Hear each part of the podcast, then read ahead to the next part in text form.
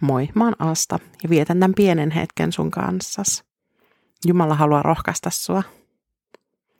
Monella meistä on varmasti mielikuva kilvestä, mutta harvalla on nykypäivänä enää kokemusta oikeasti kilven käytöstä. Se kuuluu sotavarustukseen ja sen tehtävänä on suojata käyttäjäänsä. Olla kilven kantajan ja vaaran välissä. Ottaa vastaan iskut ja pitää käyttäjä suojassa ja hengissä – Psalmista 119, jae 114.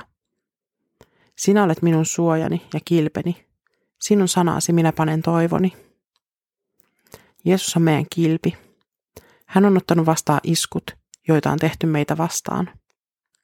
Hän on ottanut vastaan sen kaikkein kovimman iskun ja pelastanut meidät iankaikkiselta kuolemalta, iankaikkiseen elämään kirjaimellisesti. Hän on pelastanut meidät kuolemalta. Jeesukseen uskoessa meillä on toi kilpi aina suojaamassa meitä. Kilpi ei ole kuitenkaan mikään suojakupla, vaan taisteluissa voi joskus tulla vähän osumaa, vaikka pahimmat iskut pysähtyiskin kilpeen. Meillä on kuitenkin toivo selviytymisestä ja lopullisesta voitosta.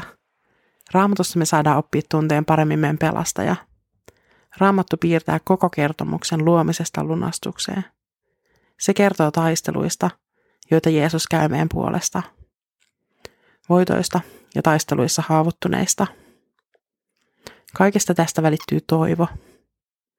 Jeesuksen kanssa meillä on toivo paremmasta. Eikä pelkästään toivo, vaan myös tieto siitä, että Jeesuksen kanssa seisoessamme me seistään voittajan joukoissa – kun me laitetaan meidän toivomme raamattuun, vapahtaja Jeesuksen Kristukseen, josta raamatussa kerrotaan, meidän toivomme ei raukea tyhjiin. Rukoillaan. Pyhä kolmiyhteinen Jumala. Saat meidän suojamme ja kilpemme. Sä suojaat meitä vihollisen hyökkäyksiltä. Mä haluan panna toivoni sinuun, sillä mä tiedän, että sä oot luotettava. Aamen siunausta sun päivään.